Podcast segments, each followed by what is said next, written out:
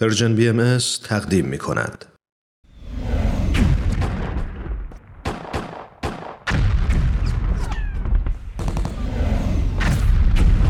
معماران صلح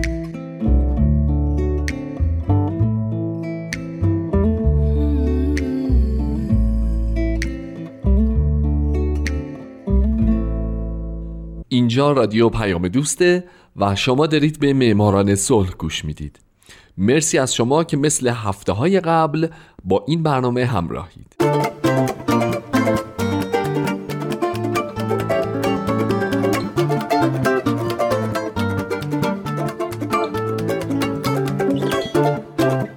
سلام به شما. به معماران صلح خوش اومدید. من در این برنامه به زنان و مردان و شرکت ها و مؤسساتی می‌پردازم که به خاطر فعالیت هاشون به نوبل صلح دست پیدا کردن. کسانی که یا تمام زندگیشون رو وقف صلح کردند یا در برهی از زمان کاری کردند که دنیا برای ما جای امتری بشه. من هومن عبدی از شما می‌خوام که به معماران صلح شماره 37 گوش بدید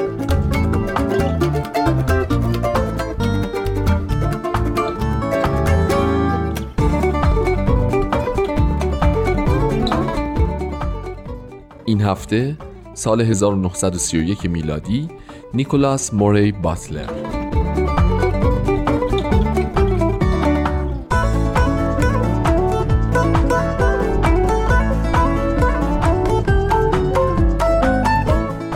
نیکولاس موری باتلر در کنار جین آدامز که به زندگی او هفته گذشته پرداختم برنده جایزه نوبل صلح در سال 1931 او در دوی آوریل 1862 در نیوجرسی آمریکا متولد شد و وقتی 85 سال داشت در هفتم دسامبر 1947 در نیویورک درگذشت. نیکولاس باتلر از سال 1925 تا 31 رئیس بنیاد کارنگی بود و مهمترین جایزه زندگیش یعنی نوبل صلح رو به خاطر فعالیتاش در این سمت و به خاطر حمایت از پیمان بریاند و کلاگ و همچنین به خاطر فعالیتش در تحکیم ساختن حقوق بین الملل و دادگاه بین المللی لاهه دریافت کرده.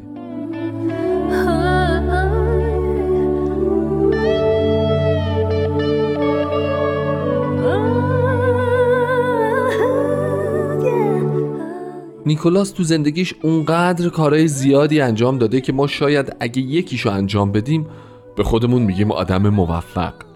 او مدرس و رئیس دانشگاه کلمبیا بوده. همچنین مشاور هفت رئیس جمهور بوده و تا دلتون بخواد از بین سیاستمدارا رفقای کله گنده داشته.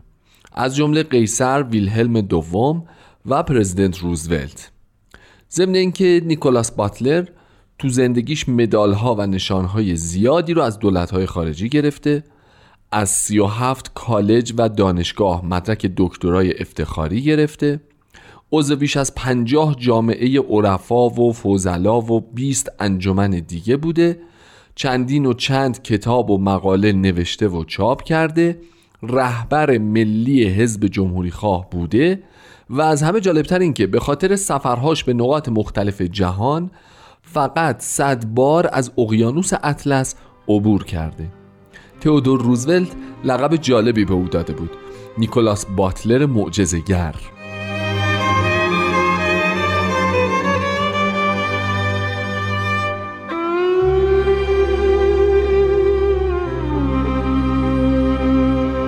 باتلر از همون بچگی نشون داد زندگی موفقی تو بزرگیش خواهد داشت.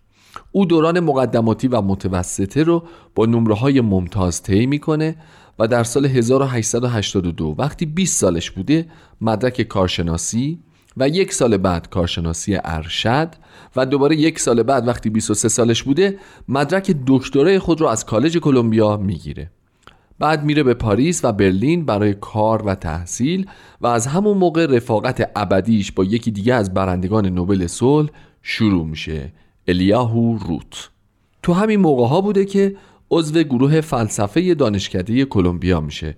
دانشکده که یک سال بعد تبدیل میشه به دانشگاه.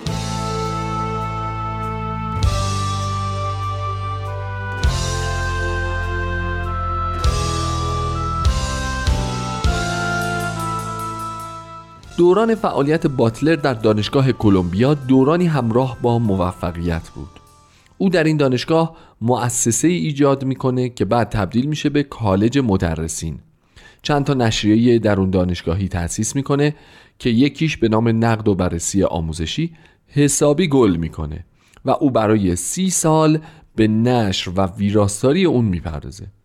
بعد گزارش هایی درباره نظام آموزشی منتشر می‌کنه که این گزارش ها باعث شهرت او میشه.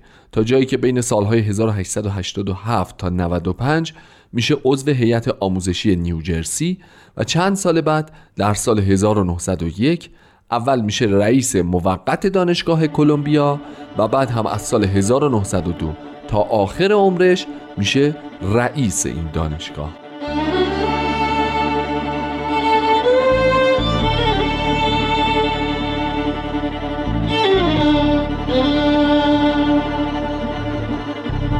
خیلی ها معتقدن ریاست باتلر بر دانشگاه کلمبیا بوده که کلمبیا رو کلمبیا کرده. در طی دوران ریاست او تمامی رشته های تحصیلات تکمیلی دانشگاه گسترش پیدا می‌کنه. رشته های جدیدی به دانشگاه اضافه میشه از جمله دندان پزشکی و روزنامه نگاری تعداد دانشجویان از چهار هزار نفر به سی و چهار هزار نفر افزایش پیدا می‌کنه. ساخت و سازهای زیادی انجام میشه و دانشگاه وسعت بیشتری پیدا می‌کنه. حقوق کادر دانشگاه زیاد میشه و استادان فرهیخته و برجسته بسیاری از سراسر عالم جذب این دانشگاه میشن.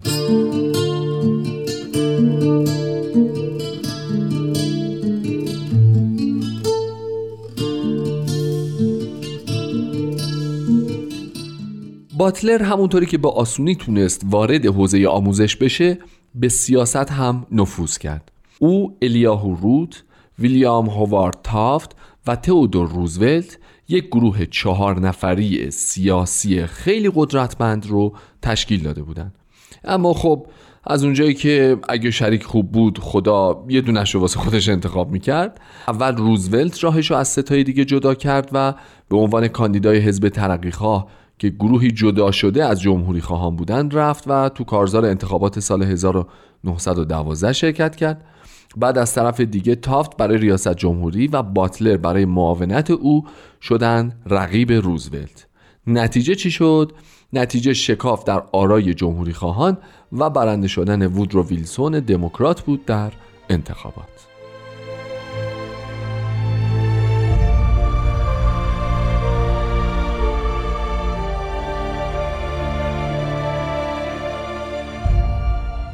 اما نیکولاس موری باتلر یکی از دو برنده جایزه نوبل صلح در سال 1931 بیخیال سیاست نشد و تلاش کرد آموزش و سیاست رو متحد کنه. پس شد رئیس کنفرانس لیک موهانک که کارش تلاش برای وضع قوانین در زمینه داوری بین المللی بود. همچنین باتلر رئیس شاخه آمریکایی سازمان سازش بین المللی هم شد. سازمانی که توسط پول دو کنستانت یکی دیگه از برندگان نوبل صلح تأسیس شده بود. اما این همه کار او نبود. او با کارنگی مشهور آشنا و دوست بود و از نفوذ خودش بر روی او استفاده کرد و کارنگی ثروتمند رو مجبور کرد تا بنیاد کارنگی رو در سال 1910 تأسیس کنه و خود باتلر هم شد رئیس بخش آموزش و پرورش بنیاد و بنیانگذار شاخه اروپایی بنیاد در پاریس. بعدها هم همونطوری که در اول برنامه گفتم برای سالهای طولانی باتلر رئیس بنیاد کارنگی شد.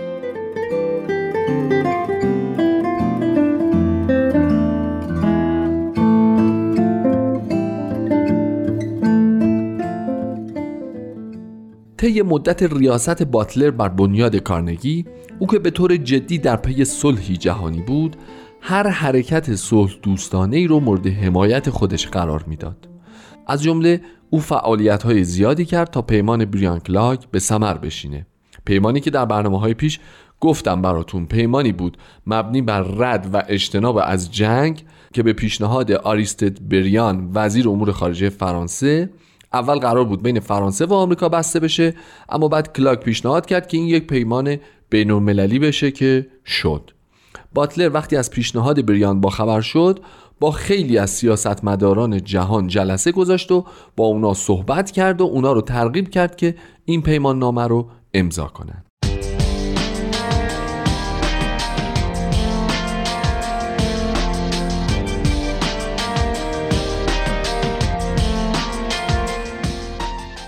باتلر در طول زندگیش دو بار ازدواج کرد یک بار در سال 1887 که بعد همسرش در سال 1903 درگذشت و او و دخترش رو تنها گذاشت و دوباره در سال 1907 که این بار تا آخر عمر او و همسرش با هم زندگی کردند. باتلر در سال 1940 زندگی نامه خودش رو منتشر کرد. عنوان زندگی نامه او این بود: سالهای پرمشغله. عنوانی که تناسب ویژه‌ای داشت با حجم بسیار زیاد این کتاب. بالاخره هم او در سال 1947 به خاطر کهولت سن درگذشت در حالی که دو سه سال آخر زندگی بینایی خودش را از دست داده بود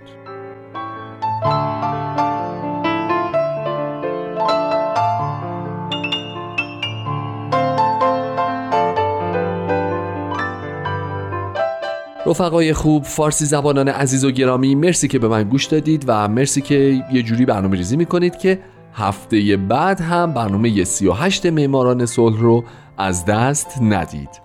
عوضش من هم یه آرزوی خوب براتون دارم. من هومن عبدی. آرزو می‌کنم شمایی که الان شنونده برنامه من هستین در آینده یکی از برندگان نوبل صلح باشید. شاد باشید و خدا نگهدار.